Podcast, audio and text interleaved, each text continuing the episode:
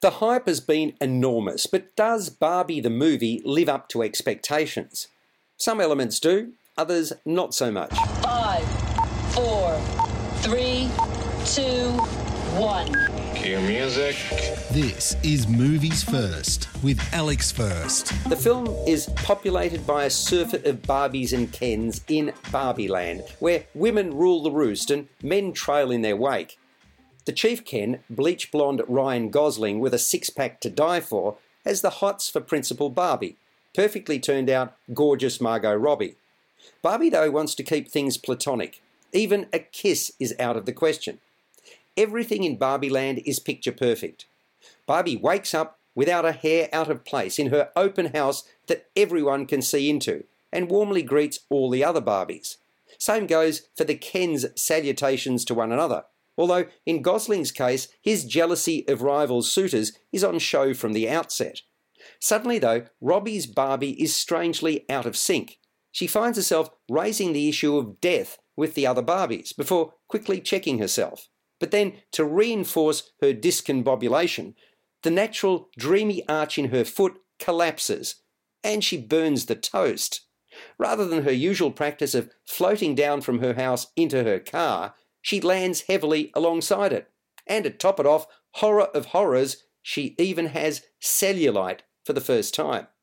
The other Barbies explain to Robbie that she's malfunctioning, and the only one who can address her issues is Weird Barbie, Kate McKinnon.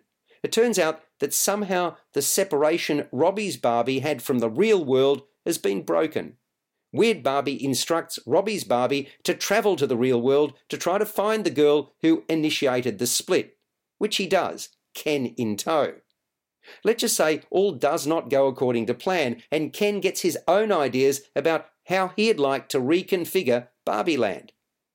Barbie the movie has some genuine, smile inducing, and laugh aloud moments, but I wanted more. For all the emphasis on girl power, which I wholeheartedly endorse, it's too vacuous. Given the writing talent involved, Greta Gerwig and Noah Baumbach, who co wrote Frances Ha, I was hoping for more cleverness. There's certainly some of it on show, but not enough for my liking. I found the start flat and at one point even distasteful. Furthermore, it's a giant, if not at all subtle, ad for Mattel. Surely the dolls sell themselves, as they have for generations. On the plus side, Margot Robbie does all she can to elevate the spectacle. It's fun to watch her transition from naive to enlightened. Kate McKinnon all but steals the show as Weird Barbie. Her comic turn is special. I love the references to the Barbie creator Ruth Handler, who named Barbie after her daughter Barbara. It was the 9th of March 1959 when Ruth took Barbie to the annual toy fair in New York, and the rest is history. And the plot pivots around a heartfelt and inspired monologue by America Ferrera as Mattel's executive secretary Gloria. As the narrator, Helen Mirren also finds moments to shine. I appreciated the blend of toyish action with real life. I thought the filmmakers did that particularly well, and the colour palette is delightful.